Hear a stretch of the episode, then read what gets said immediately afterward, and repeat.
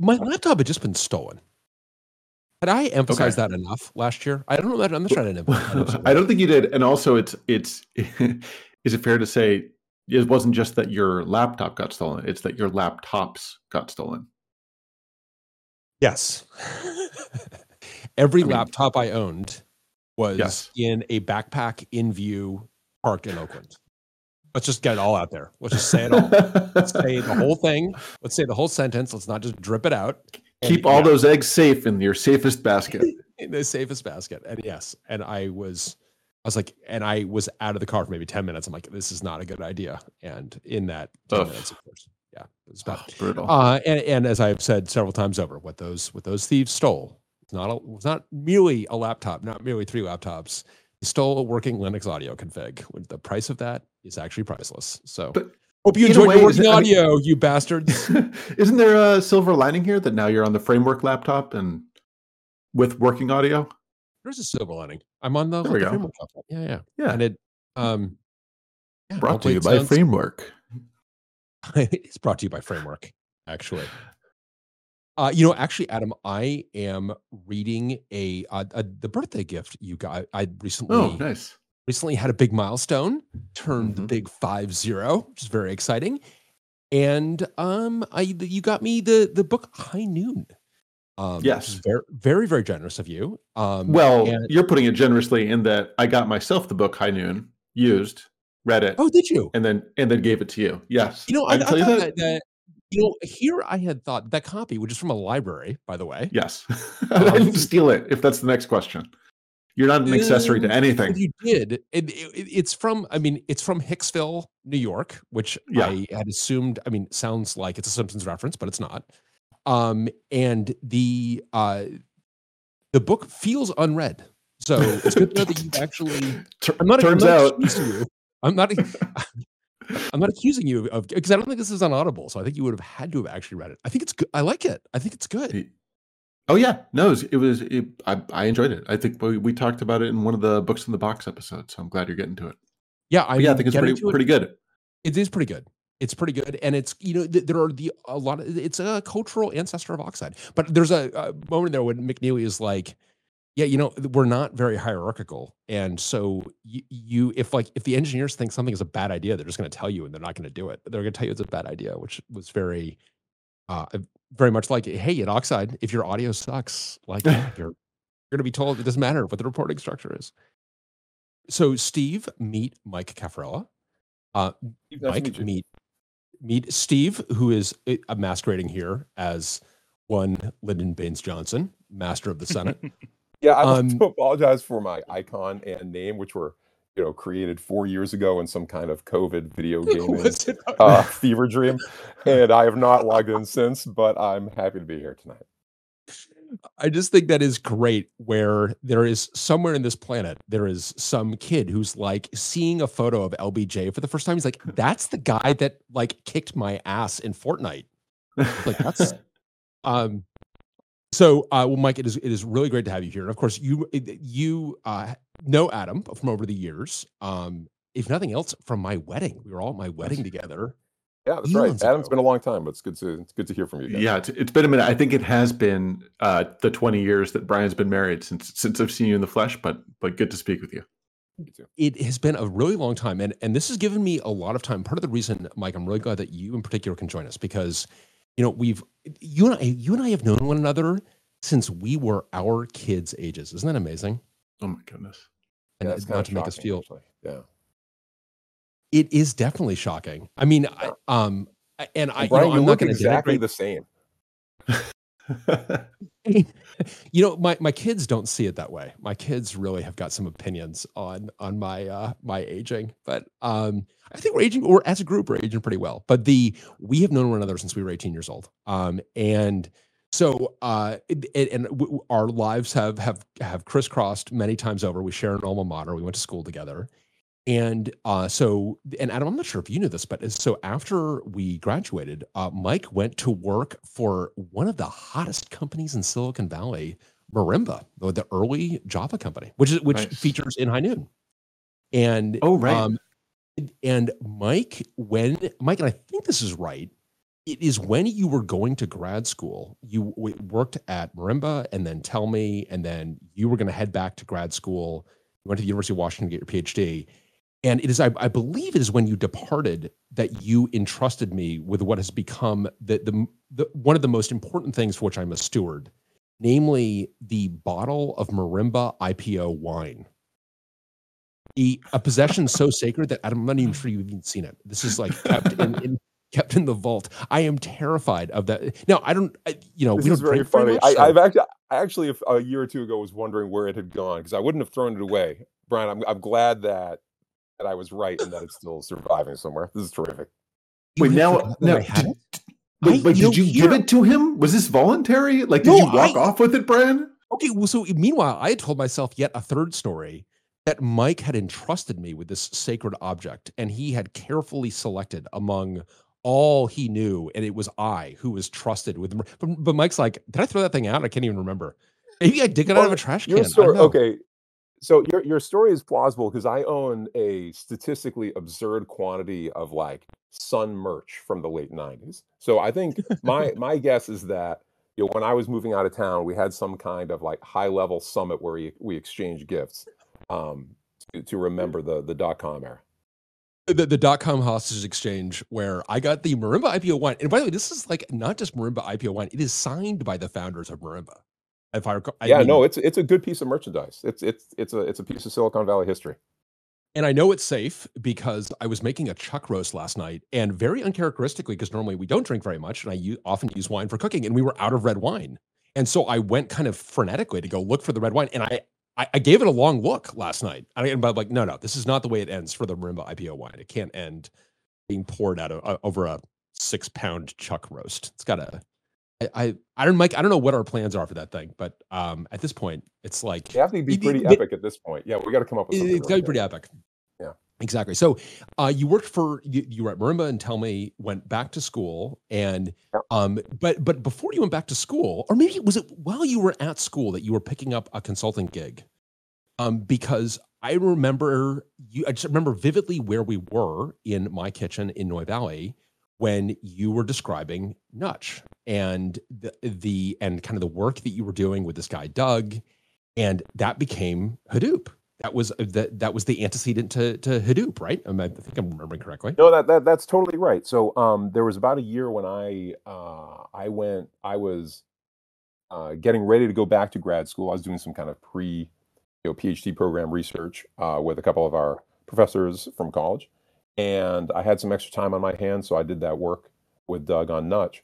And then it turned out that you know the stuff on Nutch, which eventually became part of Hadoop, ended up being kind of a, a bigger deal than the the research I was working on at the time. So it, I went into it kind of casually, but it turned out to be uh, a great project.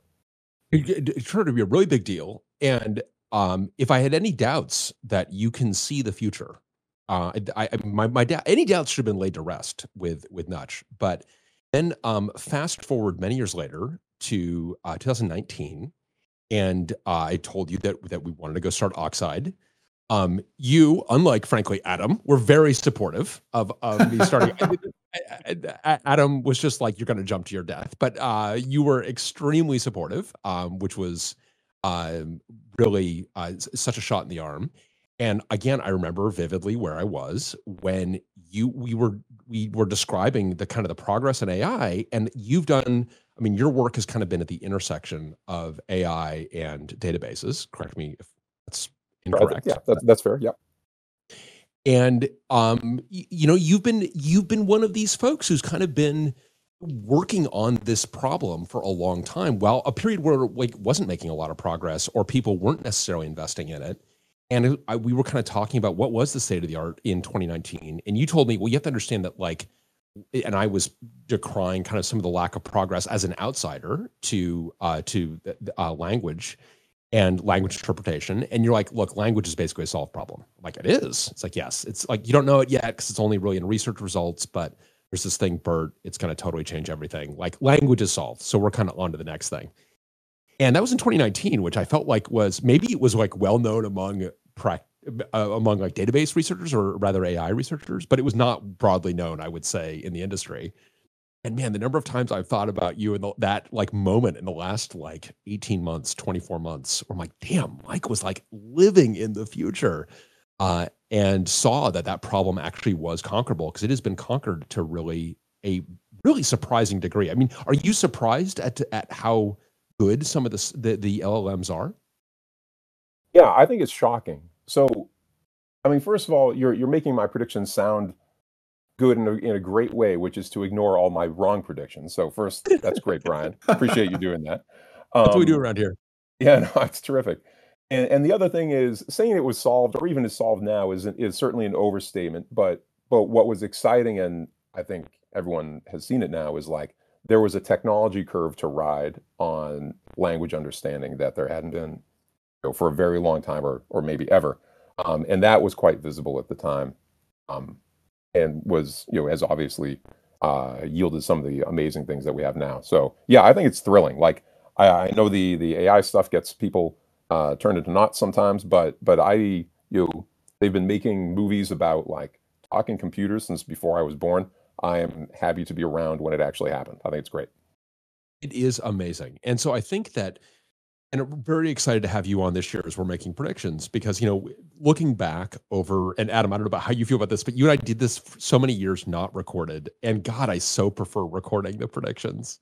Oh, um, oh yeah. Where, where we would get together and uh, on the kind of the first Monday of the year and we would we would re- talk about our predictions but we would write them down but we didn't actually record the conversations and I feel that uh, Adam, going back and listening to our predictions from last year, beginning of 2023, and the beginning of 2022, it was just very revealing about like what was what were we thinking at the time. And you know, I've said this before, we'll say this again, but predictions reveal much more about the present than they do about the future. And I feel like our predictions in 2022 were very crypto centric, so crypto centric that we put a bag limit on crypto. We said you could only have one Web3 prediction because every there was a line to predict the demise of Web3.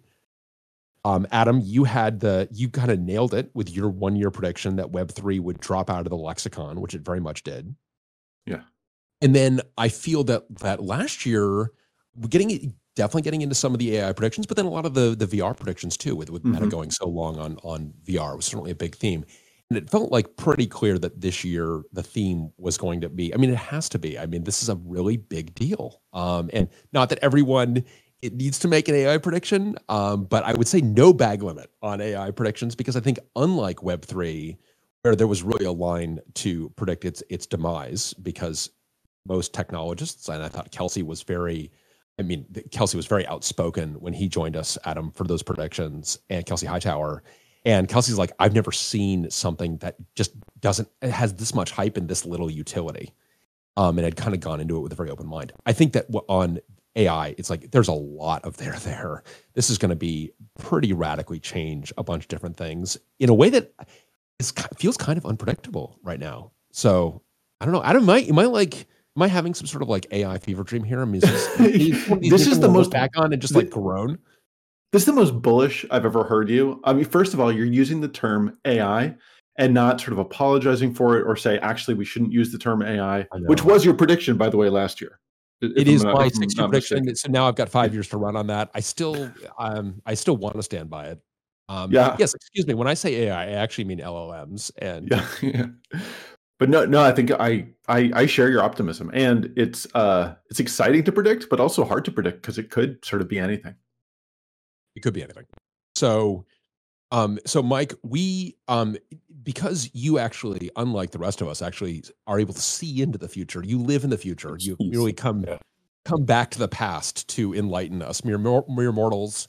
Um, we um, and and uh, feel free to not take the floor right now if you don't need if you don't want to, if you need some extra time. But we I would love to know uh, what what are some of the things that you see? What are some of your one, three, and six year predictions? And those of you uh, in the audience, definitely uh, put your predictions right. Please write them down and either put them in chat or if you want to come on stage, um, definitely raise your hand and we'll we'll have you talk about it. But I think we got a lot to talk about today. So can I can I Mike, can I have that, some can I have yeah. some ground rules, some some guidance for a first timer first? Is the goal here accuracy or is the goal here no. entertainment? No, the goal here is Um, I, I, I actually, you know, I would say that's a false dichotomy, but that actually is not a false dichotomy. Really, accuracy and entertainment really are are diametrically opposed here.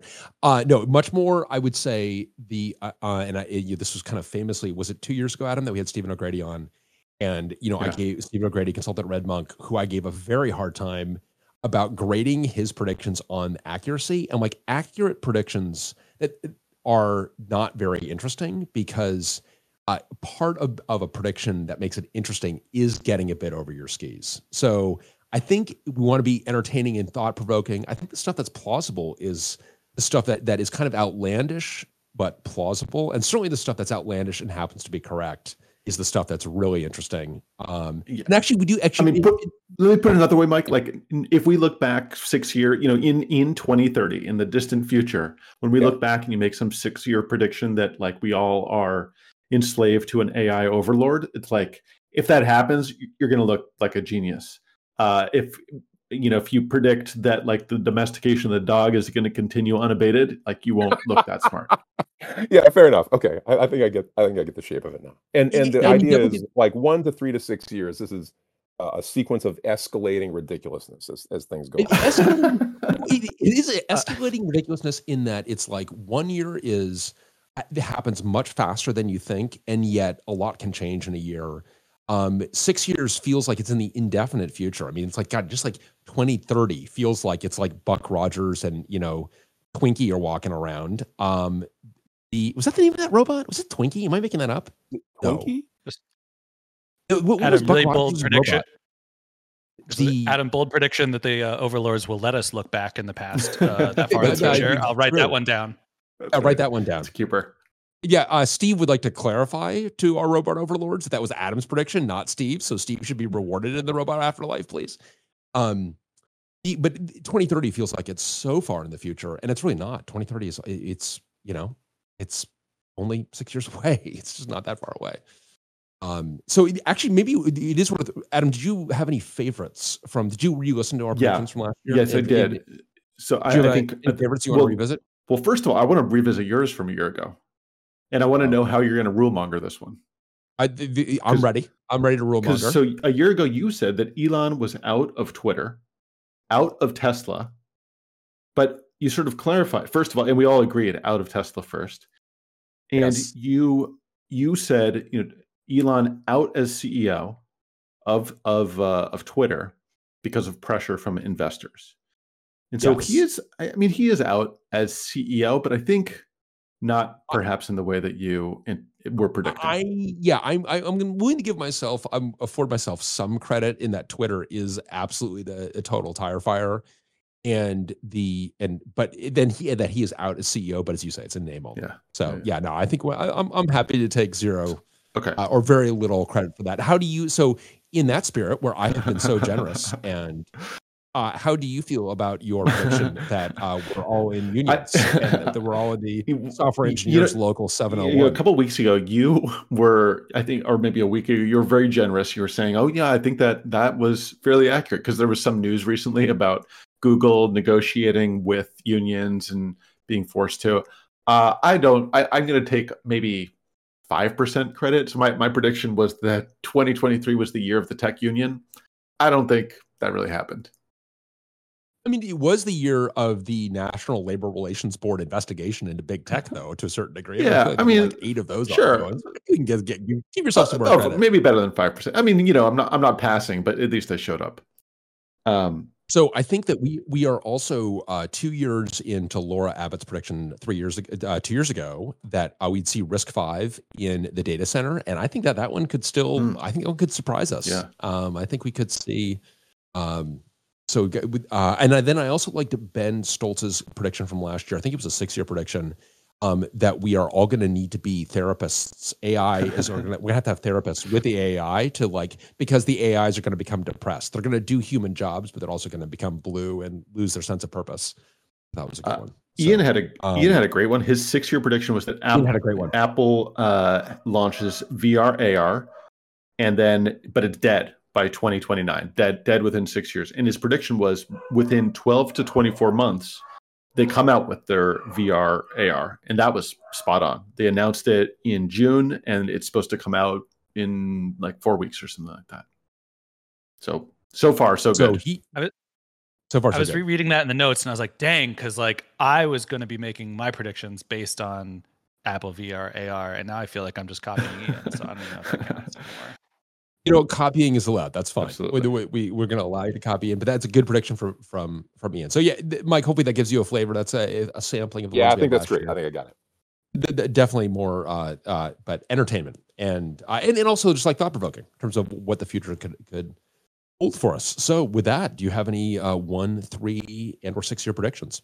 Well, why not? Why don't I start with with an easy one on one year, and then I'd like to hear other people's things. We can maybe escalate after that. Um, sure. My prediction for one year is the first major sort of news cycle wide privacy scandal involving Zoom video and AI processing. So okay. someone someone finding something shameful or embarrassing or you know national security linked by like extracting a reflection from someone's eyeball something you can't get with the human eye, but like that your AI bot caught. Sometime we will see. I'm going to guess it in first year, but if it's in two or three years, I'm still going to take credit sometime in the future if the robots allow it. Um, some kind of privacy scandal that is only enabled by like machine processing of your Zoom video. Uh, really interesting, chilling actually as well. I, I feel like this was the, the plot of some xenophobic um, like Michael Crichton novel in the 90s about Japan.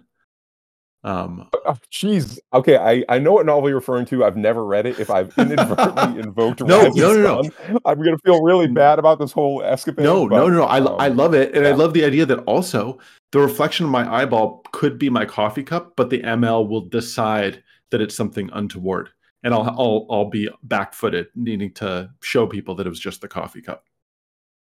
And so, Mike, are the ramifications of this that we are all in our meetings with sunglasses on, like World Series of Poker style, where we are all wearing our hoodies with sunglasses? I mean, it's like, what, what, do we end up? Uh, do people attempt to mitigate this this new? Does, does this risk um, instill panic in the populace? I I think that's a the the World Series of Poker uh, analogy. I think is a good one. I think that how do I say it? Um, stopping information leakage is going to be really tough with know, audio and video sensors. And so maybe you turn it off, maybe you only turn it on for trusted people post scandal. Eventually, you'll have some kind of, you know, if that turns out to be true, one imagines there's some kind of, you know, computational countermeasure you can have that scrubs things out. But uh, yeah, for a while, yeah, maybe you're right. Maybe we are all wearing, you know, hoodies and uh, huddling over the camera so no one can see what's behind us. Yeah, wow. Well, that and it reminds me very much, Adam. We had a colleague that predicted who uh, had really uh, focused on on mail on SMTP, and uh, he predicted that there was going to be a a, a Google breach, um, a from a state actor, and it was like pretty chillingly on with the the issues that Google ended up having that caused them to pull out of China. So um, feels uh, feels plausible. Feels very chillingly plausible. Yeah, good one. Uh, and then Mike, do you want to, we we can do other one years if you want. We can do it kind of take it in terms of time. Yeah, let's, do, want, let's or, do other one one years. I like to hear other people's. All right. Well, I'm I'm gonna put it out there, Adam. I I'm I'm gonna I, I've inspired by your prediction that Web three dropped out of the lexicon. Uh, your one year prediction that ended up being we all agreed that you were predicting with your hopes, with your heart, yes. not not your head. But you know what? Your your heart had its day. That's right. And you were right. So I, I'm taking inspiration and I'm going to say that in one year, AI doomerism is out of the lexicon. Huh. That that we do not that we do not talk about P doom. This whole P doom business is gone. The X risk is gone. Um, I th- that as people begin to use this stuff a lot more, they will see what it is and what it not mm. and they're just going to be less vulnerable to this sense of fear. Um, and I think also the, arguments are so obviously ridiculous at so many different levels um, that I think that, that they're going to start to unravel. I also am going to further predict, just to just to make sure that this prediction is wrong, in case it happens that that part happens to be right. I'm going to further predict that the extant AI doomers claim credit for this. That the reason that that is dropped out of the lexicon is because they raised awareness and that that AI researchers were able to dedicate their, their, their precious caloric budgets to preventing our AI robot overlords from taking. Nice. So, so, so, all all of their doomerism, all of the all of the podcasts and TED talks and whatever, uh, they're going to find some scrap of legislation or research and right. and decide that's the end zone. They're all going to spike the football and and move on and never speak of yeah. it again and and the, it is also possible that they will just never speak of it again. Yeah, that that this is going to be so such an an absolutely embarrassing episode in hindsight, and it's going to feel like with so many other real problems, it's going to feel like such an absurd pretended problem yeah. that they're just going to quietly. Yeah, never mention. I, I mean, I, I, think that as people, you're right. As people see ML as and these LLMs as like fancy autocomplete more than a, a thinking machine that will contemplate your doom, um, it, it will become increasingly outlandish. Well, even as they like, I think because these things are really extraordinary in, in so many different ways, but the extraordinariness is not, it, they're ex- extraordinary as a tool, hmm. as something that like you can use to do stuff with. And that's going to be this is going to feel just like way more uplifting than it's going to feel like it, it, the idea that this thing is going to like somehow uh, kill any humans let alone all humans this is going to seem really ridiculous. So i'm just saying that that is, that is a one year prediction. I'm uh dear ai robot overlords you heard it here first. So yeah like make an example out of me i know I, am worried about the 2030 takeover now but uh, and what this means for you and the rest of us but i think it's a great prediction. Exactly that they're going to come after me first to send a message to all of you. So, so yeah, when I when I disappear under mysterious circumstances, I don't know. I'm, hoping a lot of people are going to ask questions about that. I have my own one year uh, AI prediction, which is um, what I'm what I'm calling instant ad generation. So you're you're reading an article, you're reading content that is generated by humans, and then ads interspersed so seamlessly that you can't tell the difference, and they're then inserting product placement or because it's 2024 endorsements for candidates or things like that that flows gracefully from what you're actually reading into this generated content that is like hyper tailored and created on demand so there is going to be so let me just make sure that i'm getting this correctly that that the ad placement is going to get so good this is going to be in a year because people are, are presumably you're using llms yeah. as part of like for as a, where you use a search engine so uh, the LLM is like, oh, you know, actually, it occurs to me that there's, I, if are you interested in, in eating some muffins? Because I had some really delicious ones that you should know about from well, no, a bakery that's actually just down the street. Well, yeah, it's just going to be inserted into other content, whether it's you know not uh, like the the ads that are served within the page will become indistinguishable from the content around it, uh, but biased towards the thing that they're advocating. Adam, is this only for new content, or if I'm reading like Moby Dick on my Kindle?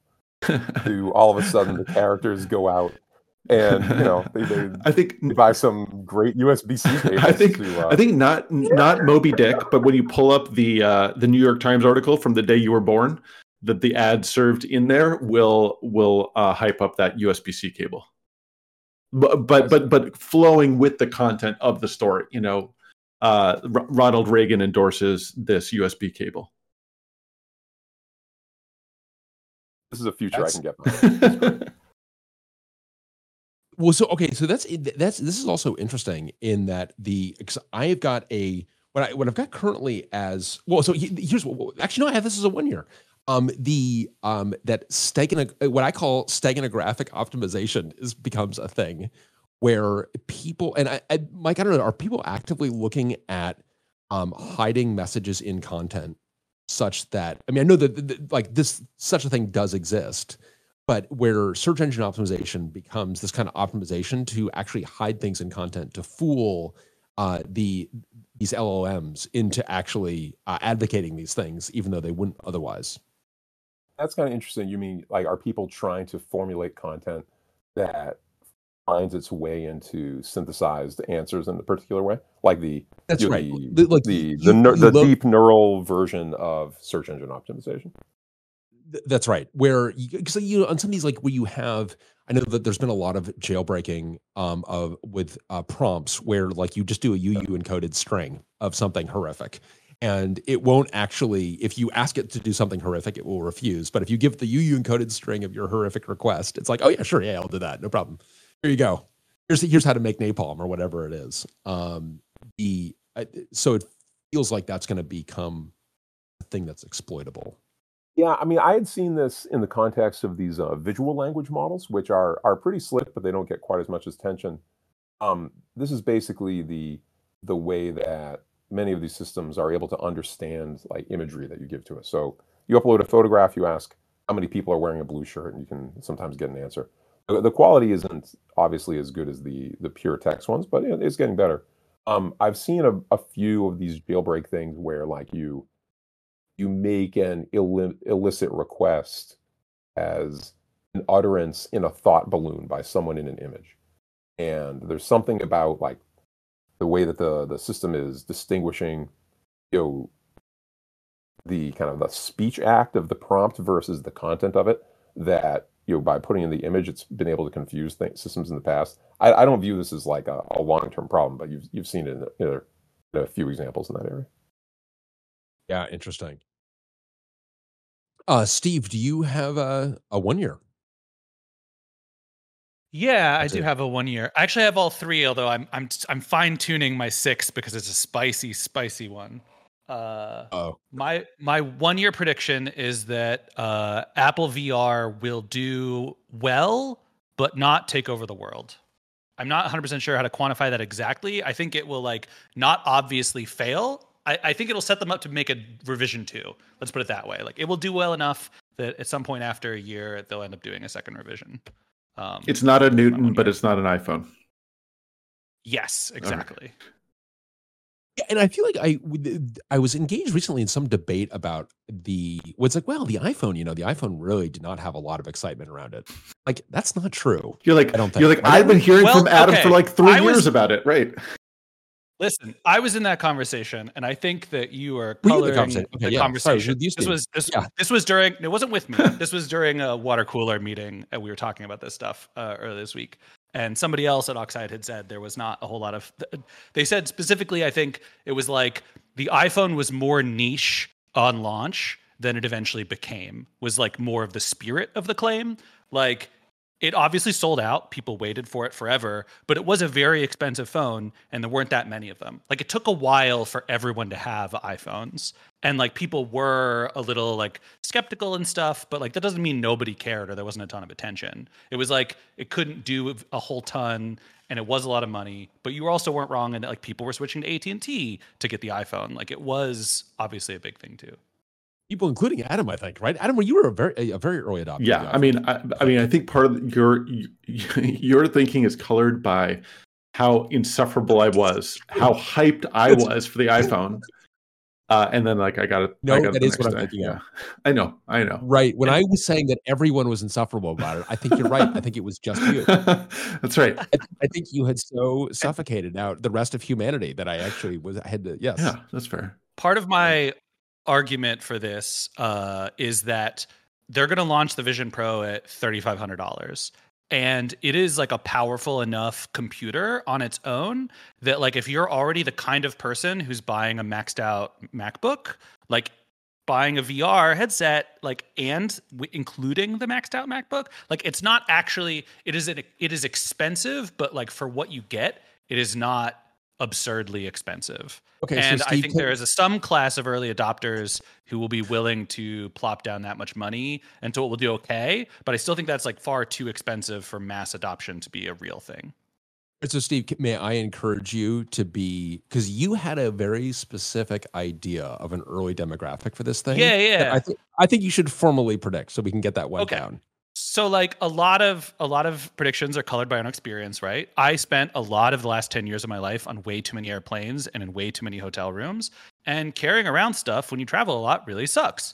Uh, and I think that like if you could have your amazing dual monitor setup or quad monitor literally wall sized monitor set up in a hotel room like there there is a class of people who would be willing to like pay that much money travel all the time like DevRel, for example, like those kinds of people. If your company's willing to fish out that money, DevRel's kind of dead now, though. That's like a whole complicated separate thing. But like, just the point is, I think there will be like the traveling salesman who will be like find it more comfortable to interact with a virtual screen than with a physical one. And I think the portability aspect will drive at least one category of like early adopter. Um, so I think this prediction is great in that it is ludicrous. I it, the it is I mean if true like amazing I also get in my head, like if you've seen ads from the 80s for like the Compaq or the Kaypro, Mike, do you remember these? Like the oh, yeah, yeah. with like the the businessman lugging the Compaq. And I would just love for Apple to discover, like, wow, this is the demographic. So we actually need it is like the, the the traveling business person that we need to appeal to for this thing. And I just love I would love the idea of like what apps do they want? What it's like it's all like God, these are all like frequent flyer apps. Like what is going on with this thing? I, I think it'd be great. It's all like people trying to uh, scam free trips out of the airlines. totally. Are these guys who like travel around the world on the last day of the year going the wrong direction so they can intentionally get right? God, this is like another app helping to get quintuple miles. It's like, what is this about? I'm, I'm, imagining the Alan Alda ad for the AS400, uh, like this style of ad. Uh, that's yeah. exactly right. Yeah, no, I, you get the spirit of it. Um, so that yeah, the, you know, there's thank, a yeah, great ad generative the AI. We can go make probably a plenty of ads with George Plimpton and Alan Alda, uh, 1980s style electronics now. Yeah, like what is I, I yeah, what's to prevent that? I guess we can have uh Alan Alda can be we need to we need to go through the I guess well, I guess the, the laws are to prevent it. That's that's what's um, that's right. That pesky thing again.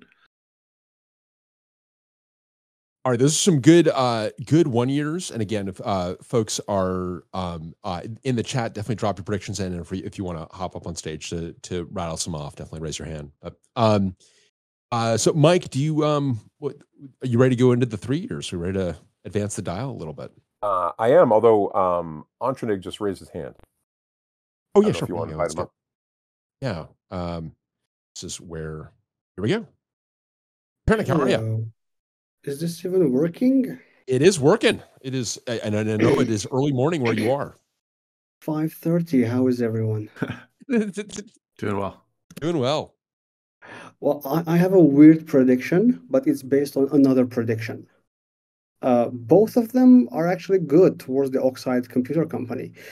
The first prediction that needs to happen is that many more companies are going to move away from the public cloud into a private cloud. That might mean, you know, Oxide computer racks or whatever that they're building in house. But I think if that happens, my prediction is going to be that within six years, quote alternative operating systems would make a very good comeback.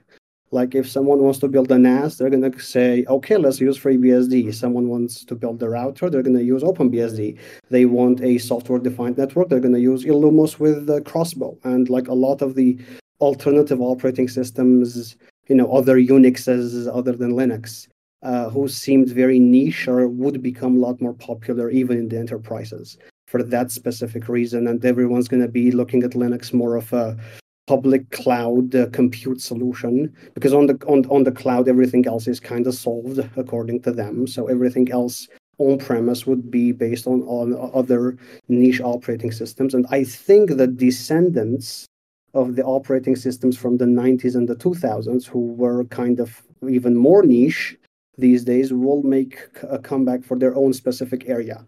So some of them might be very good in computation, some of them might be good to be a real-time operating system, and that I think might be more beneficial for say maybe software portability, but also you know more more diversity in the operating system scene. Antranig, I love that prediction. Um, and if I may pile on on brand here um, with our our theme this year, I actually think I don't know if you've used say ChatGPT or ChatGPT four for help on one of these systems, but they are re- it's remarkable. I don't have you done this yet? Have you like? I've used ChatGPT. mean, like, uh, what do you mean help? But so, for example, like asking it, like I was just kind of curious to, and kind of also wanted to, um, to to take aspects of it out for a spin because I've been trying to use it a lot in the last couple of weeks. And like, what are some example Illumos commands that have a parsable option? Hmm. And it gave me a great answer on a question that's like kind of hard to answer, honestly. You're kind of grepping through man pages, hmm. you know? And it the and you ask it things on like I, you know, was asking it how to do some like kind of arcane stuff that it gave me really, really, really good answers on. So, Antranig here's a question that I've got kind of back to you, and Mike, maybe I would direct this one to you as well, because I actually think, and I had this is a three year prediction, but I almost, I almost wonder if is going to be a one year prediction with the, the pace at which things are accelerating. It seems to me that retrieval augmented generation is a really big deal. And Mike, maybe that's just like a totally like ridiculously obvious thing to say. Um, but uh, RAG, retrieval augmented generation, which is a, I think has an idea that's a couple years old, but it feels like that has that, that has really reduced the level of hallucination of these things. Is that a is that a fair read? Um, I think I think from my perspective, it is. Yeah, I mean, it is it reduces the level of hallucination, and also it allows people to, um, people who are not ready to train their own models, it lets them upgrade the quality of the answers in a way that they can understand. So, like swap in some higher quality documents in maybe your Elastic store or your vector store that's like populating the RAG outputs, and now you can get better outputs, right? Like you can right. you can upgrade the yeah. quality of the answers without um, like some zillion dollar training task that you don't know how to do anyway. So that's so right. I think it's okay. it's it's it's not only you know a good step; it's quite obtainable for a lot of people. So I yeah I, I agree. Um, it's it's an idea that I think has been around in a kind of common sense way. You know, um, I'm I and probably a lot of other people wrote code a year ago that did something like that, but I only heard the phrase probably six or eight months ago. And it's moving, all moving so fast. Yeah. Um, yeah. I've so, had a good luck with that. Well, and so Antranig, this is why it kind of dovetails in with your prediction because I think that if when you've got these systems that have got good canonical documentation, you're giving something like really authoritative that can actually, I think, it, it, that you can use either with RAG or fine tuning. I mean, I think Mike, to kind of your point about like giving it some really good content for the these models, um, and it feels. I mean, I was I was kind of blown away, honestly, about about the the the quality of answers I was getting. Like way better. I mean, it's better than Stack Overflow for. Is, is someone going to predict the death of Stack Overflow? By the way, can someone do that? Like when do we? um, that would have been a great prediction. Yeah, I regret not having that down. Actually, like it's so much better. There was a blog post about so this much like, better. a couple weeks ago. Yeah, there was a yeah, there was a blog post saying like, well, everyone's that, that basically the demise of Stack Overflow has been greatly exaggerated. I'm like, that's just because people are not like actually using ChatGPT side by side with Stack Overflow. I mean, Stack Overflow is so bad. Sorry, Stack Overflow. I, I, I had the exact same scenario yesterday when I was like debugging the Linux compatibility layer code with dtrace on the Linux app, and everything I searched for gave me like, no, no, no, you absolutely have a permission issue. Every Stack uh, Overflow article was like, of course it's a permission issue. And then I decided to give the socket documentation, the Unix socket documentation to GPT-4, and g- gave it the dtrace output and it's like oh it's an abstract socket. It starts with a zero. It's like like it's, it's an abstract socket. I'm like oh my god how did i even miss that? Wow and, and that blew my mind. Because like i obviously if i read the document properly i would have found it myself probably as well if i was also reading the output of dtrace properly. But uh, for a machine and again gpt 3.5 was not able to do that. I don't know what do they yeah. do behind the scenes but like gpt-4 is really on, a, on another level on that regard indeed.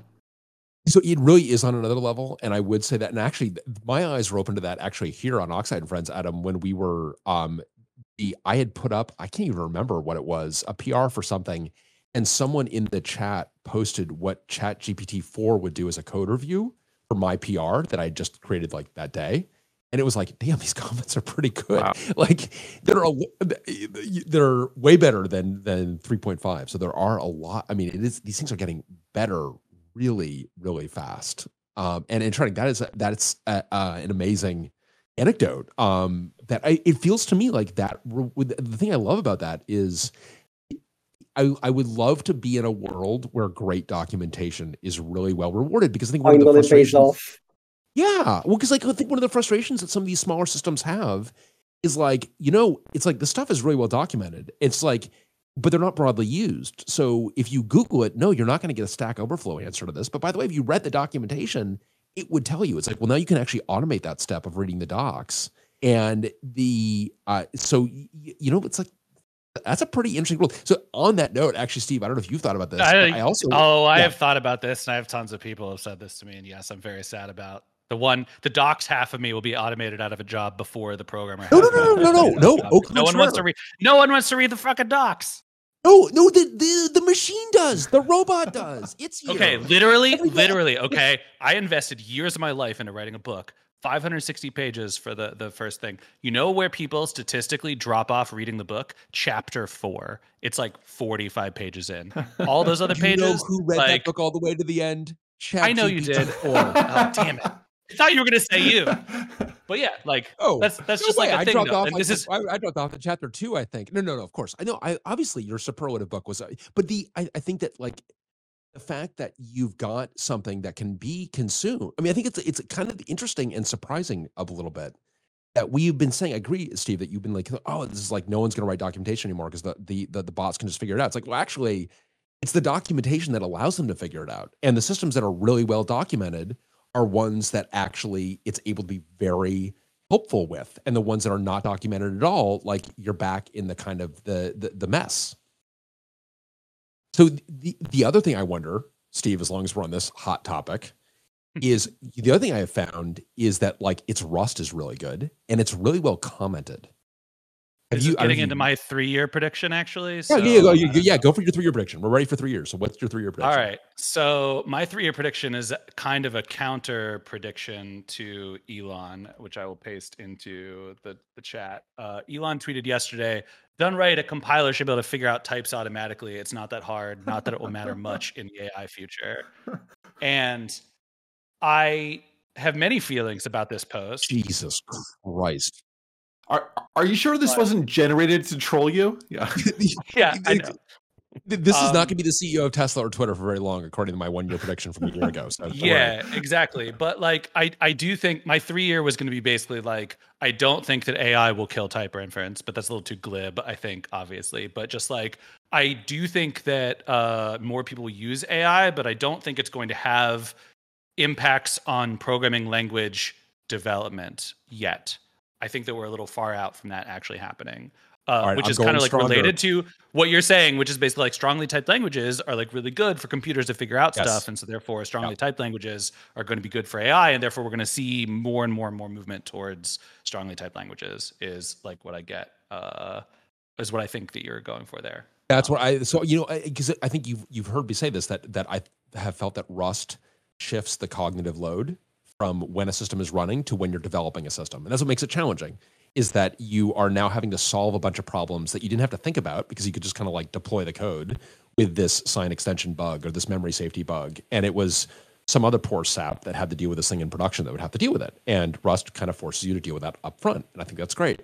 But it creates this this big uh, big gap for people and this kind of steep learning curve that you have done uh, a terrific amount to make that learning curve less steep. And I think that that the LLMs are going to do terrifically well at these kinds of languages that are not sloppy in production, that are super rigorous, and they're putting that rigor up front. And I think you're going to see. I'd go even further that you're going to see not just is, is it going to be great for Rust, but you're going to see a renaissance of languages like F star and some of these like much more esoteric formal languages because the the the, the LLM can actually help you out a lot.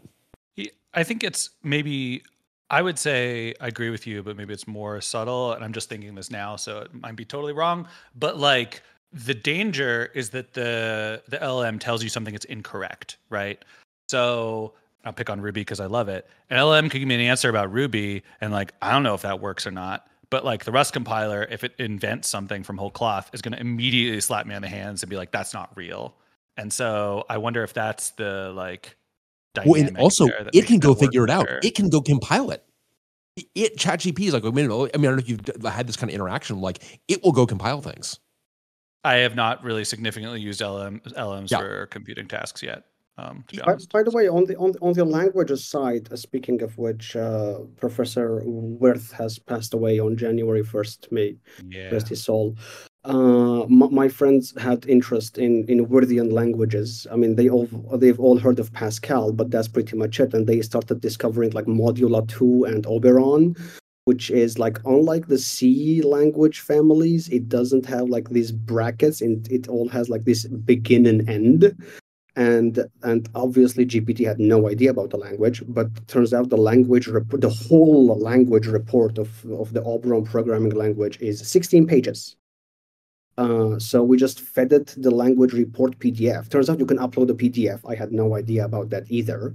And uh, you know, seconds later, oh, there you go. Now GPT-4 knows a whole new programming language because it iterated it read the EBNF description of the language and like uh-huh. that was also very impressive so now we are debugging our oberon compiler issues with chatgpt for the first time Oh my god, can you imagine? Like even a year in the past, being like, no, no, no, the, the this is going to lead to an Oberon resurgence. You're like, is what, is what? this like uh, is this like the programming language version of like Tupac performing after he's dead because they like made a computer resurrect him? Is that like Nicholas Wirth has died and like 12 hours later, an AI is like, actually here here it is. Here's all the stuff. Um, right, you've yeah. got more Oberon written in the last like week than has probably been written mm. in the last year. I mean, the last some, 20 years, God knows. Yes. Yeah. Amazing. So I think that there's something very optimistic and fun about this idea that AI will cause this nostalgic resurgence of like programming language arcana that we all, Uh-oh. I think, have an aesthetic draw to. But I think what might what? be really interesting about AI is like, I don't know why AI wouldn't optimize tools for itself and I think the more interesting question, and this is because I'm horribly package manager pilled, is how can like different models share tools with each other? And I think that's when we start seeing really interesting tools. Because I think right now we've written a bunch of tools that are like vaguely okay for humans. But I think that what AI needs is going to be pretty different. Like if we think about audiences, and like I don't think we're wrong that like types certainly make it a better tool for AI but there's probably aspects that make tools really optimized for AI that would make them almost unusable by humans. And I think ultimately that's the direction we're going. All right, so Ashley, I love it. Can you? So let's get a. We got to get a one or a three or a six year prediction out of you on the on on that. No, right? I know. Well, I well, I've been trying to think a lot about like what happens to dev tools in the age of AI for a lot of. If anyone knows what I'm up to, that's very relevant to my to my causes. Um, but there's this one thought that like once everybody has ai like do we need individual dev tools or not? Or can we just like use generalized or like copilot and like will those own them? And so i think how we end up abstracting out the future dev tools we want to build will kind of like inform this. Um, but my suspicion is this is probably towards the three or six year end but it depends on how quickly we teach ai to like talk to each other. And I know there's like kind of recombinant things where folks are having LLMs like check themselves with other models. And so if there's a way for them to like cache or save their own tools amongst each other, I think whenever that mechanism happens, it'll happen pretty quickly. Because we love little... building tools, why wouldn't they? I don't know. Yeah. Like I know they're not like real people, but I mean, yeah, they're not people. people. I mean, that's that's the reason. But yeah. they, will um, build tools though. They're gonna want to like I think that will happen. They aren't so, just gonna like generate things from first principles on every question. so in what kind of dev tools are you thinking specifically? I mean, because I I I will confess that I naturally go to like the debugger as the kind of the quintessential developer tool, but that's not I'm also the person that doesn't use syntax highlighting. So I'm like the wrong person to ask about this. I um, also don't use syntax highlighting. is that true? Am I in a safe space? I had no idea. True. I use Vim with no syntax highlighting, mostly because what I didn't know how to turn it on um, I when I started have... writing it, and I just never figured it out. Um, it's very sad. Uh, but I mean, a lot of tools that we have, like uh, kind of like cache repeatable tasks.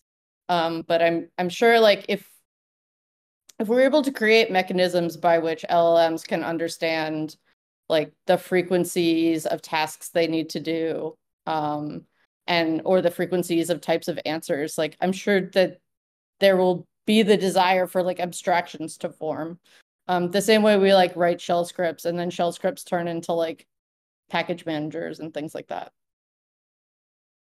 Mike, what do you think in terms of listening to us on all this? It's just like these these like infrastructure people no, like, I think actually this is great. I plot. think it's great. Uh, The only thing I don't like about this is that it's slightly stepping on my three-year prediction. Um, so, yeah, the- the- so please, I think please give, us your three-year all prediction. these, I, I think the the the language issues that that Anshul mentioned and that that the issues that Ashley just mentioned, I I think those are all very interesting and really cool. I, I would put this in in the the category of what I'm calling like um, software systems and LLM co-design. So Okay. artifacts Yeah. and tools that are written for both humans and for LLM generation. I hadn't thought too much about languages. I guess if you had asked me, I would have said, yeah, languages will be there. But the the areas that I had been thinking of um, more directly were logging and um, data provenance. So Okay. in both those cases, you in the case let's take the case of logging, the unless you have dtrace, you have to make some kind of decisions ahead of time about what you're going to log. If you have dtrace, then you might be logging stuff that um, you know you don't like. You either have to write the program yourself to actually understand the semantics of what's happening. You could imagine kind of systems for logging that come imbued with small amounts of documentation. Maybe the instrumentation point comes with like a snippet of the source code that surrounded the piece of log information that you're generating, some like description of the semantics of the information so that it can be expanded by the LLM after the case. So some notion of logging that makes it easier to process by for your AI machine downstream. Um, the other thing was data provenance, which we're pretty bad at. Like if you want to capture where did a particular record in a database come from, or where was it generated, what were the like the license terms under which it was gathered. Um, we're bad at that inside one institution, and cross institutions are really terrible at it. If you can lower Yeah. the bar to that kind of data gathering, where maybe you just write down like in a you know, a voice notes file, like where you found the data and so on. If you lower the the cleanliness bar for data provenance, which right now either doesn't exist at all or is extremely high, like in the case of um, financial regulated industries and so on. If you were to lower that bar and make it, you know, just assume it's okay if the data is dirty, the downstream AI machine will parse it after the fact. Maybe you would actually get an environment of people like swapping more data provenance records back and forth. And that whole area, which has been kind of dying inside academia for a long time, could actually become uh, a widespread part of the infrastructure. And then, so like, how does the, I mean, the, the kind of the rigor necessary for data provenance? Because you're now you're getting like, well, it's like it's I, I this is lossy at some level, right? Um, is that, but do we then use kind of other techniques to basically check whether this it's, the, the the AI is kind of giving us some some directional information about provenance that we can then check more rigorously? Yeah, I think I think data provenance, unless it's like taint tracking, like unless it's within a single machine, um, where you have an extremely kind of purely computational use of the provenance, it usually hits a human system at some point, right? You have some kind of company policy or government regulation you're trying to uh, be in compliance with, and once you hit that, you know, my very crude, not technical statement is that any ambiguity around the the processing and so on can deal with whatever kind of semi-messy facts the system is giving you. And right now it gives you no facts at all. So like we have created a system in which for a tiny number of industries the precision is close to 100%, but in the system overall the recall is close to 0%. And we should have a, a more reasonable trade-off between those two. And if we can put up with some small amount of lack of accuracy or lack of completeness, then you can get a better trade-off. That's really interesting. And so, I, I, I kind of a follow up question on that. Um, do we do you think that we will be using this for LLMs themselves that are about to have a real provenance issue, um, to the degree that they don't already, uh, in terms of like where did this data come from that was used to train the network? Do you think that that's going to be will this have an application for the design of LLMs themselves? Uh, that's a little bit too snake eating the tail for my taste. Like I don't know if if tracking like if my you know if my self-published novel made it into the llm without someone's permission i don't know if that's like the highest and best use of this whole provenance infrastructure um, but yeah it's one possible use case one thing I, I wanted also... to just quickly ask because I'm I'm just genuinely curious and don't know the answer. In like software supply chain circles, there's a lot of work being done from systems to like mathematical proofing for software provenance. Is there any overlap with like the work done on software provenance with data provenance?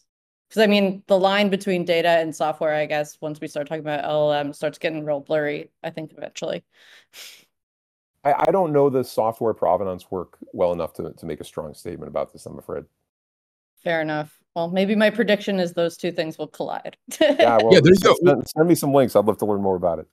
Yeah, totally. And and then so actually, we've got you down for a was it a three year prediction that dev tools will be revolutionized by LMs? It sounds like as they is that a fair highest level I, synopsis? I want to say dev tools will be revolutionized by LLMs because I think so I really believe in tools are really important and driven by their audience. And I think that LLMs will have their own tools. Like I don't think that LLMs are gonna like go pick up Modula and like run with it like in their in like the perfect world. I think that we will have audience driven tools. And this means if we want to use LLMs as agents, like there will be tools that are specifically designed for them. And I think that many of those tools will overlap with like dev tools that we know and use today in functionality in some capacity, but have like potentially a radically different interface or like the weights of the interface would be really different because of how they're getting used and by who. if I can right. say, what's the right pronoun for friggin' LLMs? I don't know. it. I also think there's going to be an interesting saturation in the market in the coming five to six years. Like uh, people who can work without LLMs, basically reading man pages and documentation, will become the COBOL engineer of the industry. Uh, they'll be paid a lot of money because they can work without LLMs, and uh, the, I, I'm sure unless unless language models can be uh, performant enough or optimized to be run on a on, on a self-hosted infrastructure, you know you'll be running it on the cloud and people who can work without llms due to let's say security issues or privacy issues etc or regulation by governments that might also be a thing. They will be paid a lot more money. You'll be like oh i can work with a software stack without using llm okay then you will be get paid a lot more because of some job requirement. I, am not sure about this but I, I have a feeling because you know a lot of these perl engineers they're still around and they do get paid a lot of money because of some legacy system. Sure python is more popular but the Perl people are, are still around. So th- that might be something very interesting about the job market that that would happen. uh, so there's there might be some kind of more saturation happening. Is saturation the right word? I'm not sure. Saturation yeah, happening. Antranig to anyone early in their career, Antranig is not recommending that you pick up Perl, uh, refuse to use ChatGPT. Uh, be, be very careful about how you, you, you take this prediction in your own career management. Um, but yeah, interesting. I mean, I, I kind of feel that it's going to become more like a search. It's going to become like a search engine. Like, I mean, you can. I mean, Adam, I'm, I am embarrassed about the degree to which. I mean, I just use a search engine as part of writing code very frequently. Um, and you're embarrassed, embarrassed by, that? by, that? Should I not be embarrassed by that? I I mean, embarrassed. I'm not embarrassed. I don't, I'm just like. No, no, no. I mean, so much so that like I, I mean even a few years ago, um, uh, I was at a company where they uh, folks were being asked to write code as part of an mm. interview process, and I think sort of some some people like docking well, people saying, "Oh, well, they had to look it up, they had to search for things." It's like, well, of course they did. You'd expect them to like digest the entire you know whatever language manual of every library ever created and totally. memorize it? No like a search engine is part well, of and you code. remember like doing writing code with the motif manuals literally physically on your lap. So it's like, absolutely. yeah i shouldn't be embarrassed. It's like you've been like dude you've been writing code this way all along. Just like don't don't don't give your past self yeah, right you just didn't you just don't have like a book next to you uh to, to make you feel like i don't know it's somehow more more literate or more academic. Um did we get to your three year adam? I don't think we did. Did we Okay. Did no, no, and I feel like such a bucket of cold water on this one because It has nothing to do with ChatGPT or LLMs or Not AI yet. or anything. You saw what I did to it has to do with to, mm. Okay, well, good. I, I'm I'm looking forward to see how you spin this one. I have become a little bit obsessed with Hock Tan, the CEO of Broadcom. You, you, uh, you use the word obsessed. Okay. Are you? Yeah. This, yeah. this is okay. the most improbable yeah, I'm not bleeping it out. year, and we're only on January 8th. there we go. Uh, because he is such a killer. He is a killer. And yeah. uh, and you know, apparently has had some all hands at VMware, where basically the theme was if I had anything to learn from you people, then uh, I wouldn't have been able to buy you. Um, I'm uh, paraphrasing, uh, but uh, I also appreciate the candor. No, not by much, not by much. So, um, you know, VMware is, and one of the points he made was, uh, you know, Broadcom is 21,000 employees and uh, with uh, some revenue, and VMware was 38,000 employees with less revenue. So my prediction is simply that uh, he makes massive cuts to VMware, but uh, in three years, the 38,000 goes down to 21,000. That is to say, VMware in three years is the size of Broadcom uh, prior to the VMware acquisition. And I believe that this was an answer to the question how he was going to preserve VMware culture. I believe that he performed this math for people. is it was my understanding. That's that's right. Um, yeah, yeah. You, you and I, have, you, I think we have independent. We have, we have different moles. Well, it wasn't an all hands, um, but yeah, we're talking about the same all hands. hands. So it's like it's not exactly a state secret when you do this yeah. in all hands. No, exactly. Um, and so, the, well, okay. So, with, are we going to start to see cuts that I mean, just to just to defy you, that I actually can take any prediction and rephrase it in terms of LLMs. Are we going to see cuts that are like, hey, you know what? We can actually I, a large language model can do what I don't know, a thousand of you do. Um, that it like obviously oh yeah i'm sure but sure fine but also with the large language model turned off i think is going to be the implication ouch yeah okay well yeah that's dark that's dark um yeah, sorry. I don't know. I I sorry to be so dark on this one. I just I it is it is such a fascinating takeover, and uh Hock Tan is is kind of a fascinating. He is a fascinating executive. All right, so I've got a a, three year prediction that um I think is is maybe is not dark, but maybe a bit more mundane. I actually think that the uh one of the great ramifications of even generative AI is going to be to totally revolutionize search, and we will not recognize search three years from now that three years from now, if you were to tell someone to go back into a time machine and use search from January of 2024, it would just feel otherworldly. It would feel like you are in the hmm. Google era going back to the hotbot era, or you are in there. That it, it is that um, there's just a real sea change coming because when I use, um, I mean, the answers I get out of ChatGPT when I want to go when I want to go, search, I, I now like when you just searching for like super mundane things, it's like you get so much junk that comes along with it. And it's like there's all this garbage here that I don't want. It's not even a good answer to my question. And uh, even when it is a good answer to my question, like I actually didn't want 10 answers. I actually just wanted one answer. And uh, so, so if you could actually yeah. just give me one answer, like that would be awesome. By the way, if you could also search all of this massive, I mean, to me, like it is, and I would love to be wrong on this. So someone please tell me if I'm wrong. I love podcasts. It is like impossible to search podcasts. Like I want to, I've got a super simple query. Like I, Adam, you know, we did our podcast on the MI300. I would like to listen mm-hmm. to every podcast that's discussing the MI300. I think it'd be interesting. I think there'd be like overlap. I would just, I want to hear what they have to say about it. I think it's an interesting part.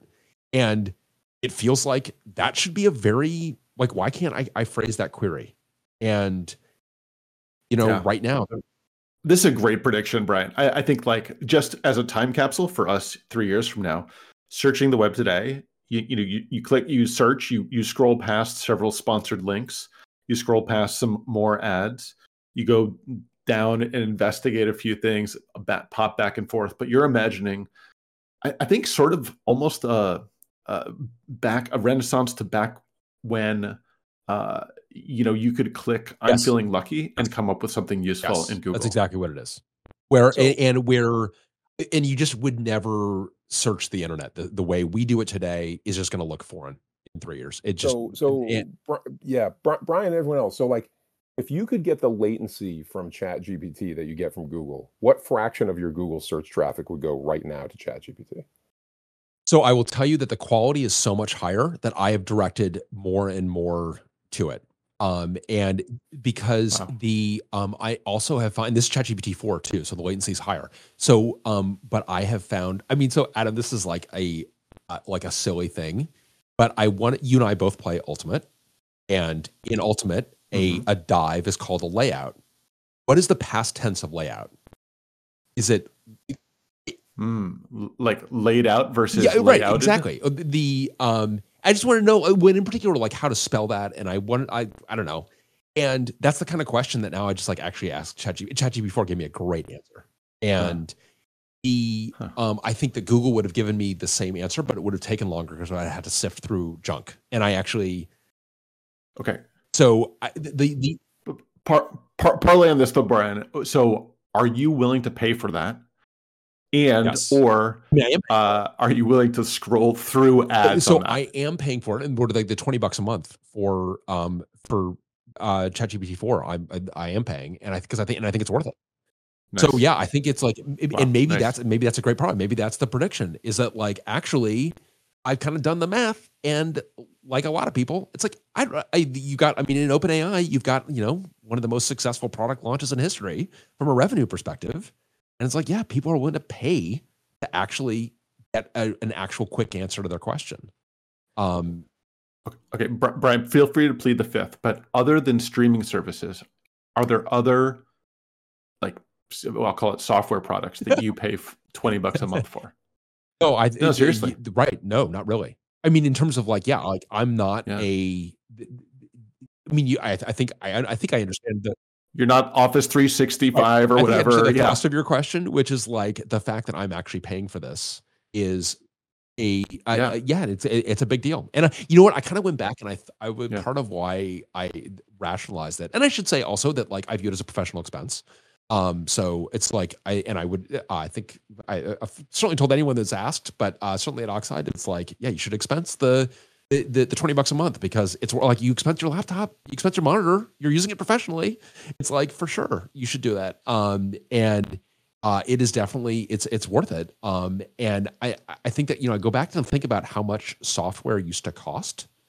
Um, and I w- read a great piece on the on uh, someone retelling working at Walden Software. I worked at Walden Software back in the day. This is a mall software store, um, Mike, you would love this. It's such a great like time capsule and uh, of this kind of like 90s software or zeitgeist of like software etc yeah, yeah. and babbages and and you know i you know I, I worked at the Babbage's and then went to work with walden software and the you know the compiler was 400 bucks and you know you couldn't do anything without paying and that's 400 bucks in like 1991 um yeah. that's a lot of money today and i am willing to pay for things that i think really change like and i think it's changed my quality of life. So yeah i'm willing to pay for it adam and maybe that is the parlay is that people are going to people are going to be willing to pay for it and maybe our kind of social contract with search is going to change.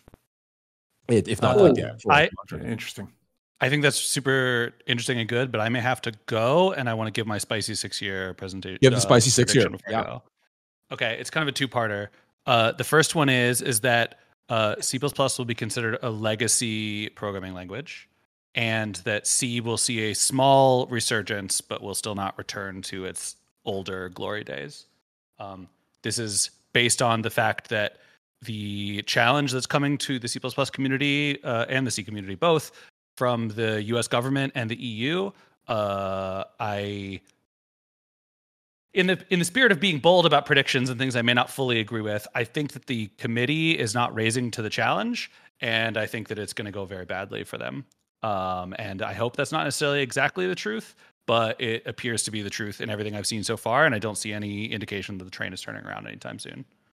Um, so that's I, that's my big. Those one. do not feel spicy to me. Those feel like the, the that, that, I was braced for much spicier. So uh, I feel like yeah, those good. I feel like it's a little like that's a big deal. That's like a very big change. So it's, it's a big deal, and, and we're definitely inside the the the echo chamber okay. here. I, yeah, but I I, I, I have a blog post I'm working on. But like when the U.S. government literally says like we are going to make uh, the Department of Defense come up with a plan for transitioning away from memory safety languages, and they asked the public for uh, comments.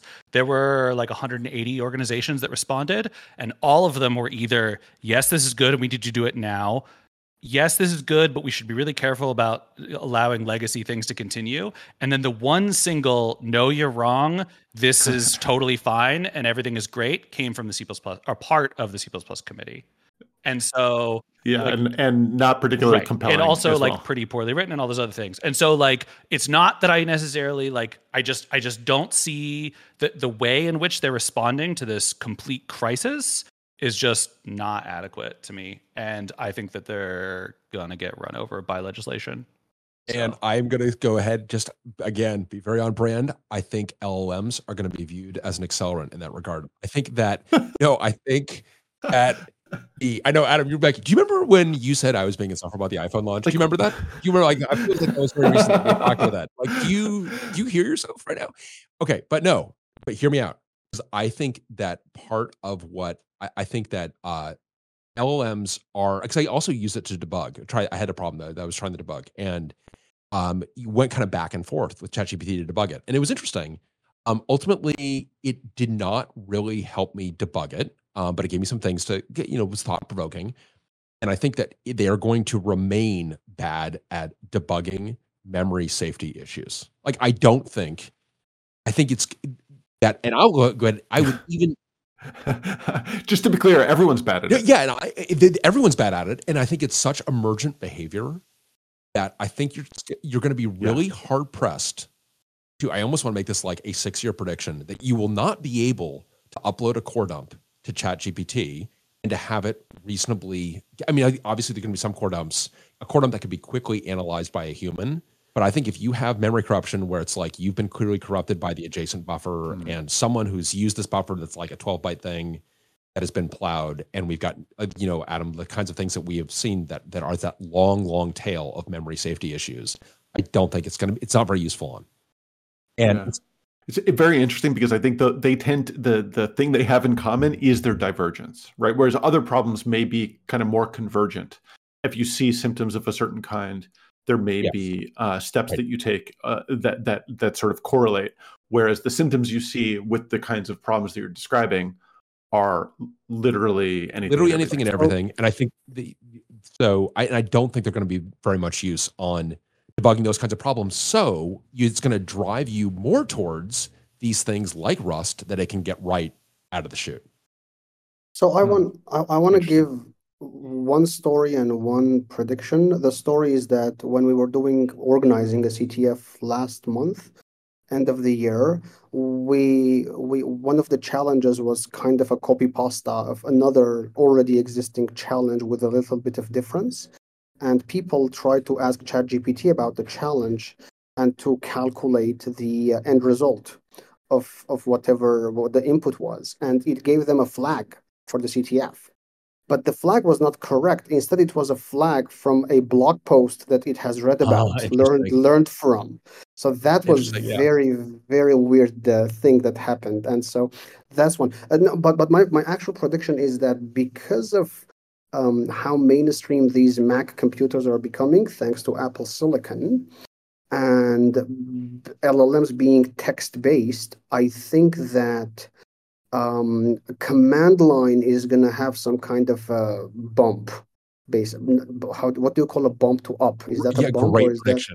Yes. a, a, push you know because because yes. you want you want to yeah. google or in this case llm how to convert a mp4 to a i don't know an ogv and if it's a gui application the interface might change three times a year thank you adobe yeah. but but otherwise it can tell you oh okay download ffmpeg this is the command you're done this command hasn't been changed for 20 years will stay the same so i think that might be a very good uh, Uh, you know surge happening in the next I, I think uh, close to six years that people are going to be like oh okay so the command line makes more sense with these text interfaces these days so rather the, than the command line resurgence I don't um, I don't know if that's going to happen but I would love it if it does. That that's a thrilling prediction for me personally.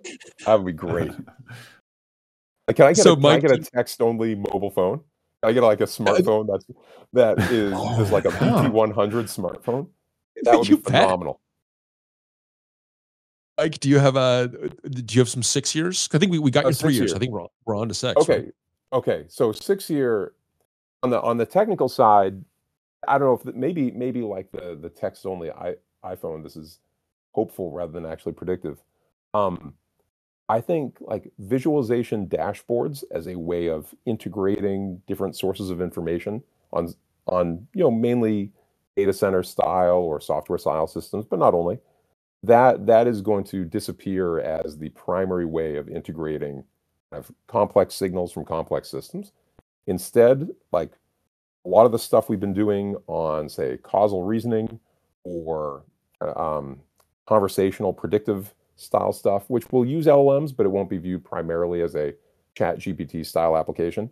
Like we're finally going to get higher level methods for integrating conflicting evidence from some kind of complex system. The the era of like, you know, as many visualizations as your retinas can handle, I, I hope and think is finally coming to a close. Eh, really interesting. So, and then you will be the emphasis when you're developing these systems will not be in developing these things for the eyeballs, these dashboards for the eyeballs, but getting the data sources into something that can actually reason about them. Yeah. So, so I think like presidential daily briefing for everything. So, you know, the, yeah. the headline, you know, two page document that might include a visualization if um, you're the kind of president who wants to see one. Um, but, you know, has makes like decisions about what's important, what is both unusual and amenable to intervention, not just unusual, uh, like outlier detection style stuff. I, I think I think the the intellectual machinery is is finally there to build it, and you know, the the dashboards have not been a total success. Um, like they they don't scale well to kind of the kind of surrounding information that you can now get through LLM. So like in principle, I could understand my system better if you gave me like source code to a program I didn't have source code before or documentation to something I didn't have documentation to before. And yet, anything based on visualizations and so on does not get instantly better the moment you hand that, you put that in my hands. But some other mechanism for reasoning about, you know, maybe causes, maybe this kind of briefing or conversational style interface, those could be improved by those resources.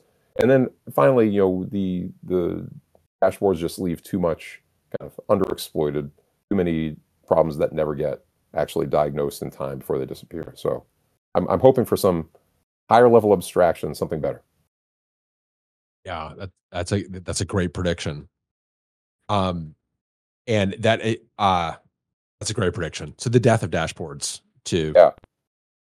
Um, yeah, it, it really interesting. I, I think Bryan, one of the points you've made over the years is how literally we have evolved to be able to see patterns in in data, uh, and yet uh, there are lots of patterns that evade our detection or that just aren't well displayed you know by the visualization that we, we happen to choose so neat prediction that we move away from that um, to see if like these automated systems become better at understanding the data than than when I also feel that like so much of the trick has been like what do you visualize and how do you, and yeah. th- like that's been the top thing that's hard and um, having something also that can assist on that. It's like actually, I found something I think it's interesting to visualize this, or here's an interesting way. In other words, not the death of total visualization, Mike. Maybe that's what you're yeah. predicting, but that the yeah. um, where the causal reasoning is actually helping to steer you to something that that that merits hmm. visualization.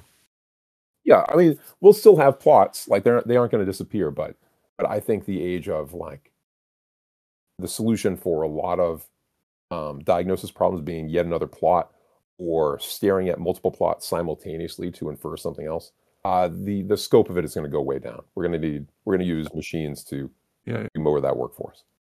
So speaking, yeah, there was a, there was a time when I think the the, the top chess players were humans and computers kind of collaborating. Yeah, yeah, so maybe more, more in that vein. Turning, I was going to just going to dovetail into one of your predictions that uh, speaking of mm-hmm. plotting, I do think that uh, ChatGPT four will lead to a resurgence in gnuplot. It's actually not one of my written down ones, but I would like to say that no one has got any excuse for not actually doing gnuplot for everything because it's like you can have it. Everyone always complains about how gnuplot's unapproachable, and it's like you can actually just have GPT write it for you. It does a marvelous job. That works great. At, works great. At, yeah, I was going to ask if if you think that DTrace will become 3D if Apple ported instruments to visionOS. well, I That's a yeah. I mean, I think it's so. Uh, yeah, I mean, I think it is interesting because I, I think that it will be. Um, I, I think it's going to be a great tool for debugging systems, but I think it's not in the way. I, I don't think it's going to fully close the loop. I think it's going to be the human's going to be very much in the loop, but but we will see. Um, so I've got a couple of six years, Adam. Um, the Okay, you you get one, and then I'm going to jump in there because uh, I, I, I keep on coming up with these downer predictions. Do you, do you have a downer six year? Do you want to do? Would you go to? We do the downer six year? Uh, no, you you uh, okay, medium so downer, uh, medium born from a place of downerism. born from a place of downerism. All right, so I gotta. we're gonna get we're gonna get weird here on some of these. So uh, this is going to be a ridiculous parlay here, but the so we we record every meeting at Oxide, Adam, and I know this is idios- idiosyncratic, sure. and most companies don't do this, but they should because it is incredibly powerful to have every meeting recorded. And I think, you know, you know, Bryan, I just have yes. to interject because I've been reading this history of Watergate, yes. and I would say that Nixon felt exactly the same way you did. Please um, continue. Um, do you know is the this, story? Is this from behind? like Bridgewater? Is it? Did you get this idea from that hedge fund? Uh, no. Oh God. Ray Dalio in the worst titled book of all time, namely Principles. It's like the word principles does not mean what you think it means. Um, this is like this book should be titled Aphorisms, um, or or um, the no, no, no. We did that a little bit accidentally, um, and started. Do, I mean, it, actually, so it came a, a, consequence of a couple things. Um, one was we got some very good advice very early on, and I feel I can safely attribute it to him to Jeff Rothschild, who was uh, founder of Veritas, very early at Facebook. And one of the pieces of advice that he gave us is uh, when we, we, we had zero hires, when we had not, uh, we really still fundraising. He's like, make sure that every meeting is open to everybody.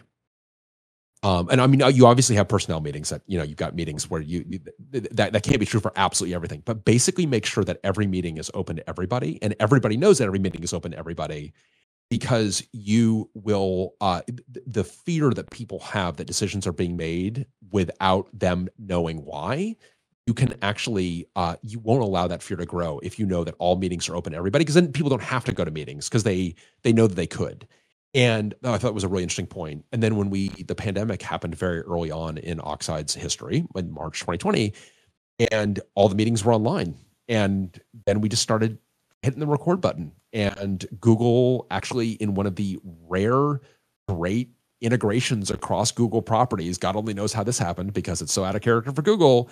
Um, Mike, I don't know if you know this, but when you record a Google Meet, the recording is attached to the calendar invite of the meeting.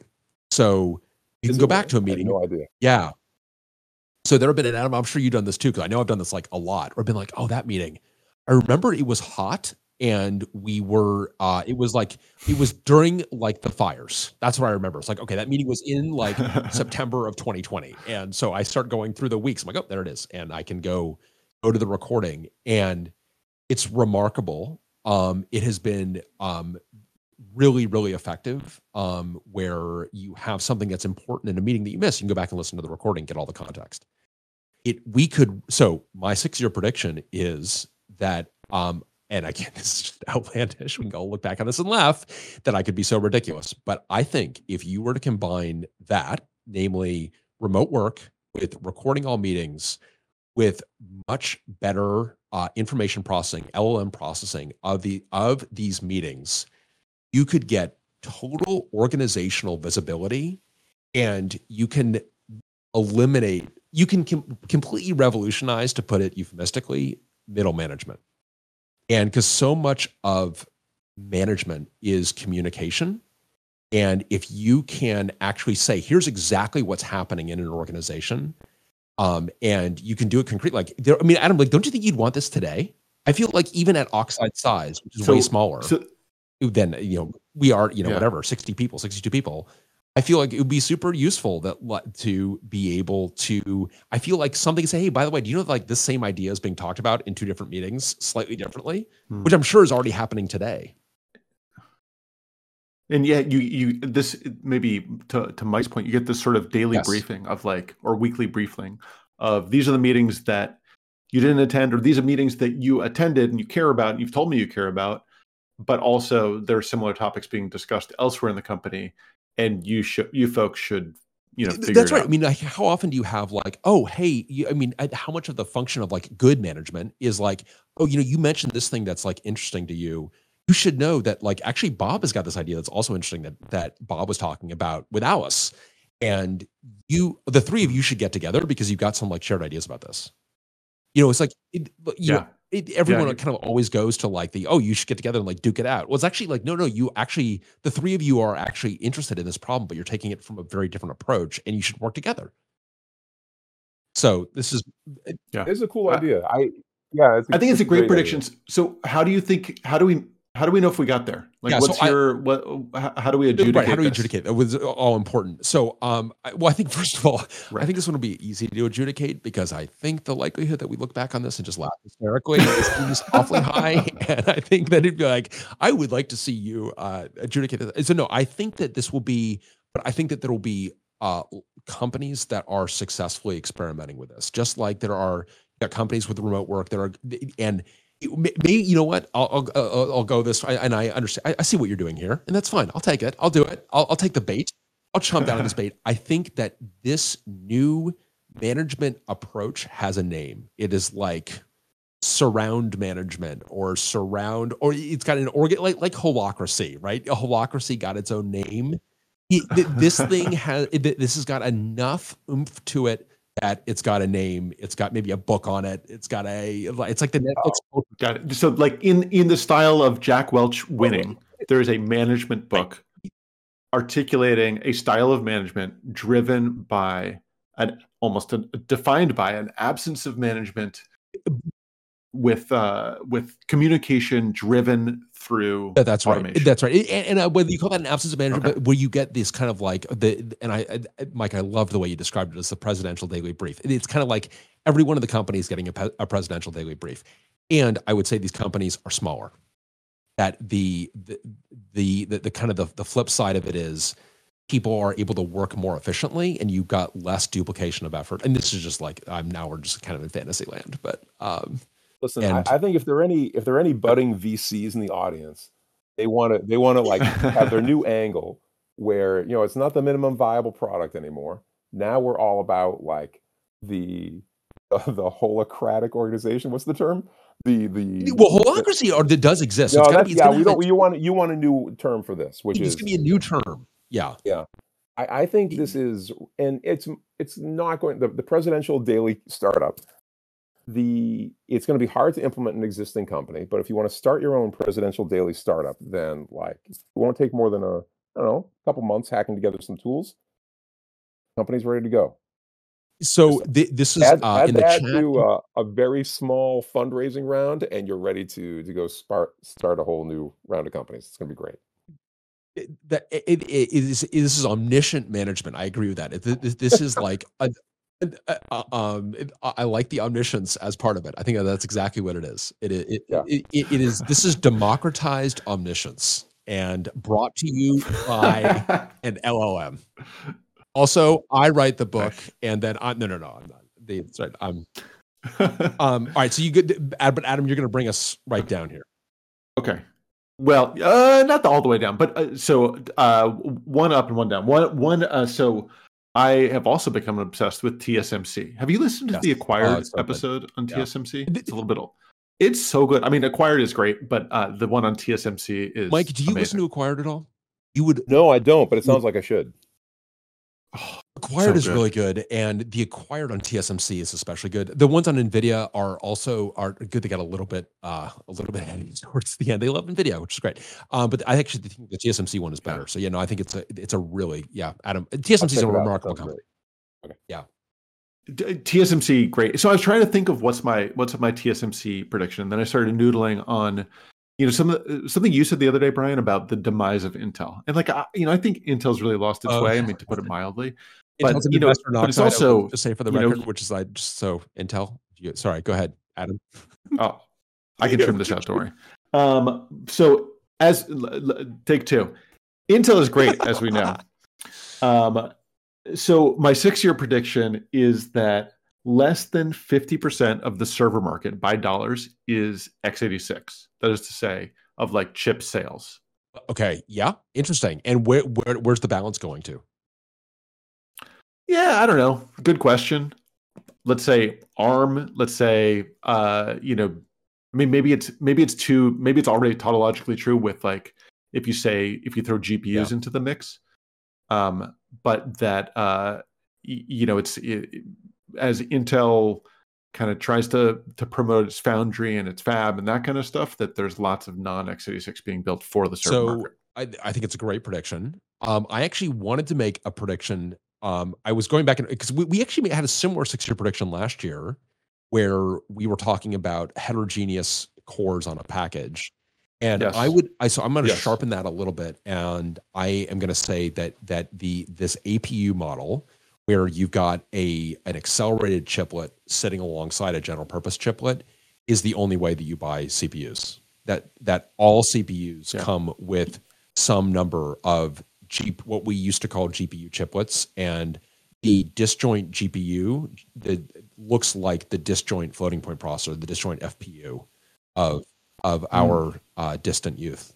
Um, and you know, I was going to bring this up. You actually, you actually made a, you didn't make a prediction last year, but yeah. you had something very prescient last year. Where, yeah, you you had said that uh, accelerated compute was going on die, and I, as I listened to that, I was like, that is that you nailed it. I mean, that might have already been true. I mean, I guess I guess Grace Hopper was probably close to there, but I, I thought it was. Um, I was insightful. cheating also because of we I, we knew about the MI300A was coming, so I did, so I definitely was cheating. But I also do think that it is like that is the right model where you have um, because I think this is going to be so ubiquitous and uh, so important for so many different things that you're just going to not ever buy a CPU. And I think it's going to complicate the SKU stack. By the way, the SKU stack is going to be a big mess about like what is the balance between hmm. your GPU elements and your CPU elements. But like that is the way you're going to consume.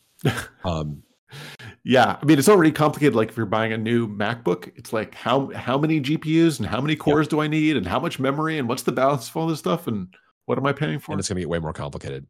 So yeah, that is. So I think oh, it's yeah. a good six prediction. Why do you think that's going to? You know, it was funny because I was going to use that prediction to also predict the demise of Intel. I um, Intel, a, a, cherished investor in Oxide, but I do think that like one thing that Intel's really going to need to figure out is what the GP GPU story is. I think AMD is like AMD is really interesting. We talked about in the MI300 episode, but really, really interesting in this regard. Well, I was feeling bad about it because right before uh, the show started in chat, folks were like, "Yeah, everyone knows ARM in the server market is dead, right?" And, and lots of people were piling oh, onto that. So I thought, "Oh, geez, like." Yeah, whoops, so much for that. But you know what? ARM naysayers, I say in 2030, more than half of the the market is or RISC-V, or risk or five. Yeah, or RISC-V, or or something else. Um. So you were. Uh, what else do you have for uh, six yeah, years? Yeah, I've got a couple other. Yeah, Mike, do you have any other six years? I've got a. I've got a couple of other. Uh, no, let's hear them. Go ahead. Zany six years. All right. So this is also again we're gonna we're gonna look back on this year and and and laugh as the year that I really lost it. Um, I have been just really thinking about other um the other kind of people intensive industries that I think are going to be revolutionized, not because there are going to be fewer people in them, but because they're going to be able to work more effectively. So I'm going to, another ludicrous prediction. Um, I think that the, and I should say this came out of a very interesting talk I saw give, uh, given by Sal Khan of Khan Academy, um, talking about the possibilities to use LLMs um, for tutoring. And I think it's really, really interesting. And so I, I think that uh, generative AI is going to revolutionize uh, K 8 education. And it, wow. in particular, it is going to allow teachers to uh, actually in, engage with some of the students that have been actually left behind um, or are being left behind today. Um, and because I think that the and you know Adam, I I saw this with uh, my own uh, my own kids during the pandemic. Uh, in particular, what one of my children really uh, had a great relationship with a tutor, and uh, the pandemic really disrupted his own education in that regard. And it was really, I mean, the and I just the idea of giving everybody someone who's really invested in their education and is going to like really help them explain a concept to them or really work with them on a concept until they really understand it. Um, and I think you know we've been really focusing on on ChatGPT to like cheat and stuff like that. And I actually think that there's something way more interesting where it's like it can actually help you learn. um, and mm-hmm. I look again at the quality of of Rust that I get out of ChatGPT and how well commented it is. And it's like it's I think there's there's some real opportunity to, and you can like you know being able to ask a follow up question of like I don't understand this or help me understand. And I also think you got this idea of like you know a, a kid that doesn't want to tell a teacher they don't understand it is willing to tell a computer they don't understand it. Um, and the the fact that it's not an actual person that's going to judge them is going to actually help them because uh, help help them yeah. learn, which is which really should be the yeah. objective. I, I, think it's a great prediction, uh, and I'd love to see it. And I, I think on the other side of it, it, to your point, it may help educators focus on students where you know if they've got 30 kids in a class there's only so much attention that they can give to each one and let them focus their time on the students who need uh, you know their experience specifically whereas many many of the kids may be able to benefit from this uh, ai overlord teacher um, but they'd be able to focus on the folks who are struggling with that I think yeah, and I think it can also help the teachers too in terms of their approach. You know, I mean, do you if you do you ask GPT yeah. parenting advice? Have you done that at all, Adam? Um, gives really no, good parenting. I gotta, I, I, gotta pay for this subscription. Oh, it gives very good parenting advice because it gives, like, of course, it gives good parenting advice because it's distilled everything that's, you know, the stuff that's written on the internet is not like, you know, push your kids into traffic. It's like all good advice that people just don't take. and um, yeah. so I think that there's a lot of wisdom out there, and I think that it can also allow teachers to kind of touch, tap some of that wisdom as well. If you want um, like the norm core answer to any question, it's great, right? And yes, when that's you're right. learning like eighth grade history, the norm core answer is in fact very helpful. Uh, yeah. And when you're parenting, by the way, the norm core answer is very helpful. Yeah, if if your if your goal is yeah. to not be innovative, but to like just get just not be a, a total screw up at something, maybe even be higher than that. Um, which you know honestly is most of life, right? Then the answers are very very useful. Well, so it was interesting. So uh, my is a school psychologist, and uh, you both know my mom. Um, and I was talking with her over the holiday about this, and I she's like, "Let's take it for a test drive." And she was, as she's like, "Okay, so what? Um, I've got my my 13 year old wants to go to a co-ed slumber party. What? How? What should my approach be?" And ChatGPT, ChatGPT 4 gave a, a an answer that was, my mom was like, "Yep, this is exactly the right like asking all the right questions. You know, what are the these are the questions to basically ask?" And it gave just very good, you know, maybe norm core, but very good level level headed advice. And it's interesting, you know, and I I think it's gonna uh it, it's gonna be right. So you're saying you're saying not just school, but maybe boarding school for right. kids run by the Chat GPT. Chat GPT boarding school would be terrific. I I, I feel like there almost has to be a. I mean, because kids are still very much going to be kids, and they will be taking all of their creativity and figuring out how to jailbreak this thing, how to turn it, how to get it to say horrific things. Um, so there, there will be like an interesting back and forth on that. Um, I, kind of. Uh, so it'll be interesting to see how that unfolds. Um, Okay, another one. Actually, I, Mike, I would love your take on this. So I, have been just like very star-eyed about all of the this, this glorious AI future. I am going to say that robotics has not materially moved. That we that you, you got in, that uh, you're, you're still, and I'll make this like very concrete. You're still loading your dishes by hand. You're still cooking by hand. Like the things you're doing domestically um, are haven't really moved. Um, and that so like mechanical automation has not progressed past the Roomba. It is not beca- because it. I don't think that's just totally economically. True.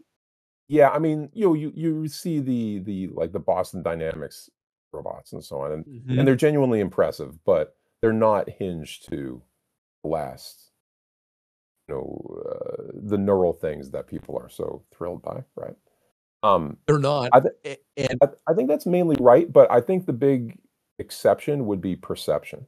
Like their ability to understand the world is probably substantially better. As I mean, I'm I used to be you a zillion years ago. I was into robotics. I haven't been for a long time. My understanding of the field is like they have tapped into a lot of the improvements in computer vision that have been enabled partially by the neural stuff. But when it comes to like manipulation and and so on, I think you're totally correct. And I think it's also going to be, it's not even going to be that it's impossible, but it's just going to be like, it's just not economic. It's like, I actually don't need a $30,000 machine to make eggs. I'm happy to just like make eggs.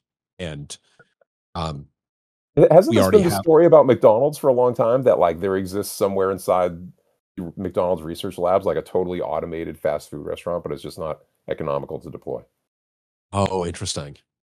Yeah, it would, it would not surprise me at all. And so, yeah, I think that like, and maybe that's a very concrete way to say it is that I think fast food is you still have humans in the loop for for fast food.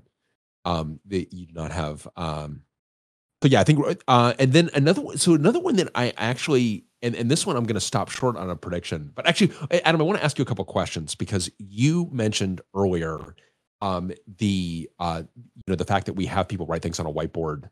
Um, will our LLMs going to change that at all? So our LLMs going to change interviewing, and our LLMs going to change the kind of the presence of GPT as a tool going to change interviews. And are they going to? I mean, I think they're definitely going to oh, change code review. I actually do really wonder if you're not going to have because uh, code review is a task that's really important but is one that is uh, uh automated code review is going to be something that's going to be interesting. I think people will look at. I mean, obviously, are people already are. Yeah, yeah, no, very interesting. But you're right in terms of like the interview process. I think there's probably going to be at least an initial backlash of the like, you know, I had to come up without this tool, so you don't get to use it as part of this process or whatever. Um, but I wonder if that's just going to be sort of a gut reaction rather than something that sticks. Yeah. Oh, oh then eh, another question for you, Mike, around and Adam, I don't know if you've got a specific one on this too, but um, these open source models um, and hey, Llama hey, Bryan, 2 and actually, so on. Yeah. Before you get there, go back yeah. half a step. The big exception yeah. to what you mentioned is is now that I think of it is is obviously drones, where there's been like incredible deployments, right? Um, it, totally. that and we don't I, use we don't use robots to load the dishwasher, but like it's very plausible that at some point, pretty soon, it becomes economical for me to get a burger via a drone. That that's kind of wild to think about that that becomes possible before the dishwashing robot. It is wild to think about. So yeah, do you? And you know, I think six years ago it would have felt absolutely nuts to predict that. But in six years from now, it does not feel total. But that said, a world in which everything is being delivered by drone is going to be very loud, among other things. Um, I feel like Mike, there's a good prediction to be teased out here. I'm going to go ahead and predict that wealthy enclaves have banned drone deliveries in six years, and it's like hugely contentious. Just, it's, I'm just thinking of the the the gas powered leaf blowers that caused Nextdoor to explode in various neighborhoods. Um, I wish I could have some very spicy take on Nextdoor from six years from now, but I don't think I can. I don't have it at hand, and I, I don't want to uh, freestyle it. Um, but the but I think Mike, yeah, I that, that's, a good, not... that's a that, that's a good prediction, and I think like six years where you know, let's say some class of fast food is regularly delivered inside the United States. Like I don't know, I don't know if a pizza is actually going to fit on a drone. Like there's in the same way that a pizza used to be the only thing you could get delivered, like you couldn't get French fries delivered. There's probably some kind of food form factor that is ideal for drone delivery. There's going to be at least one class of fast food that gets delivered to your house via drone. That's a that's a, a better prediction than than I, I, I had before. Smaller uh, developing countries with a smaller language base like Armenian, Estonian, you know, who have a couple of million people, have already started pushing from the government Uh, much content and finally started digitizing things properly just in order to get that data fed into an LLM to be used by the public. So like the government here was like, okay, we like this chat GPT thing, but is does it work on Armenian? 3.5, it was very, very not usable four right. can finally type properly, but the sentences, you know, kind of make sense. It's it's it's it's not like you can't even use it to translate similar to google translate but it, it can write some things. It sometimes misses the word coffee for pink for some reason. I don't know why. But now the government's like okay can we digitize all of these you know 2000 years of archives of our culture make it public so an llm can learn based on that? Maybe we can even just like you know old programming languages becoming more popular now maybe even smaller languages can be easy to learn thanks to an LLM and hopefully governments or people pushing that content to be available to these companies and projects. So I, I think that that might also be a very interesting push to more, you know, digital publishing by smaller countries, even pushing their limits really as much as they can. It's really interesting. And so do you think that because I mean for I mean you're in Armenia, but you we're obviously we're having this conversation in english. English has kind of had, has become the lingua franca of high tech. Do you think that that will begin to become less necessary be, where it's like actually because you'll be able to uh, armenians will be able to work in armenian and have that be translated? Or is that are we going to live in that kind of a sci-fi future? Or do, oh absolutely yeah, I, I, I did not even consider that. So uh, one of my students, I, I, I, teach a boot camp, asked a Unix question to to the system FreeBSD stuff, and like he, he, he got the output in English, but he doesn't understand it. So obviously his first solution was to you know put this into Google Translate. I mean Armenia is you know post-Soviet, so he was like, "Can you translate this to Russian?"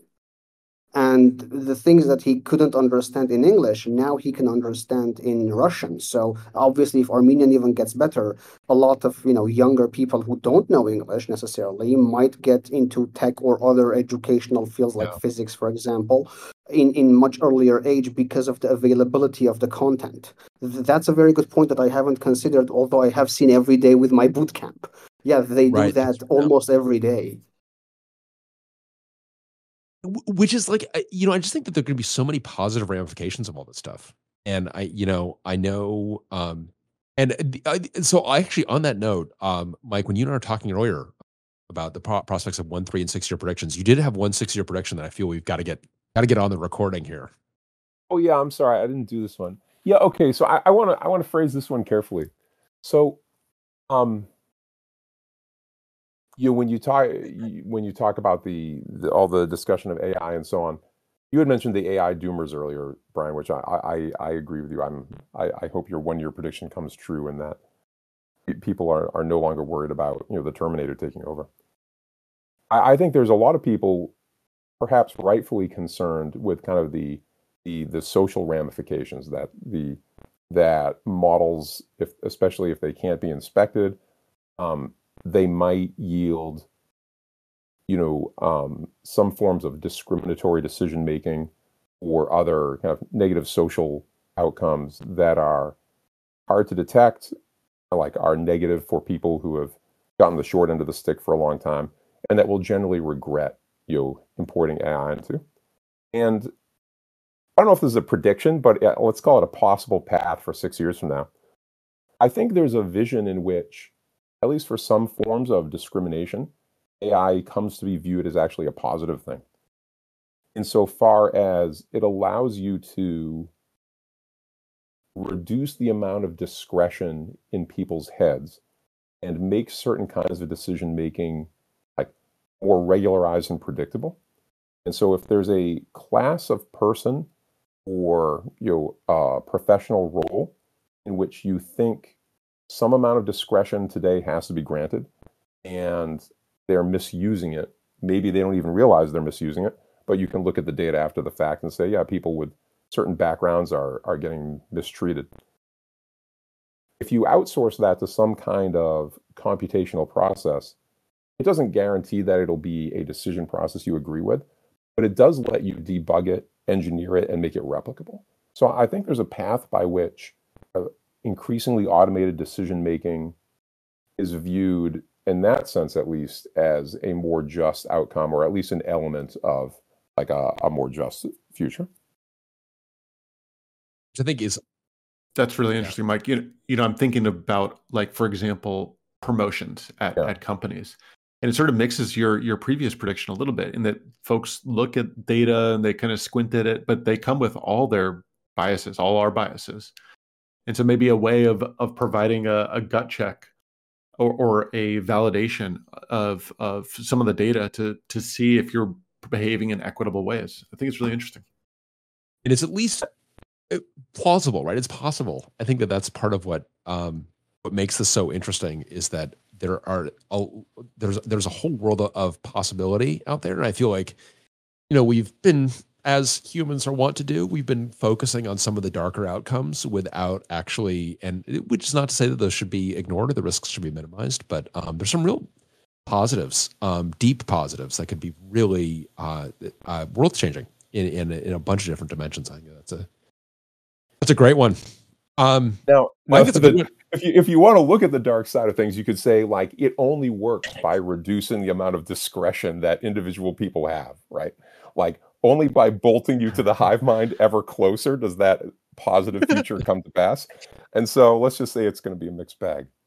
Well, I totally and and hey, look in my in in my future of of uh, democratized omniscience, it first it requires you to pass through the police state in which all in, uh, conversations are recorded. so uh, there's there's obviously peril in all of this stuff, um, and a great possibility for abuse and misuse, but um, there's uh, th- there's also great possibility for for truly delightful things, and you know I and I, even um, I, I guess I'm bullish on humanity in that, you know, I think we, we generally like figure out ways to make these things work in ways that are pretty good. Um, and so I, I think we can do it.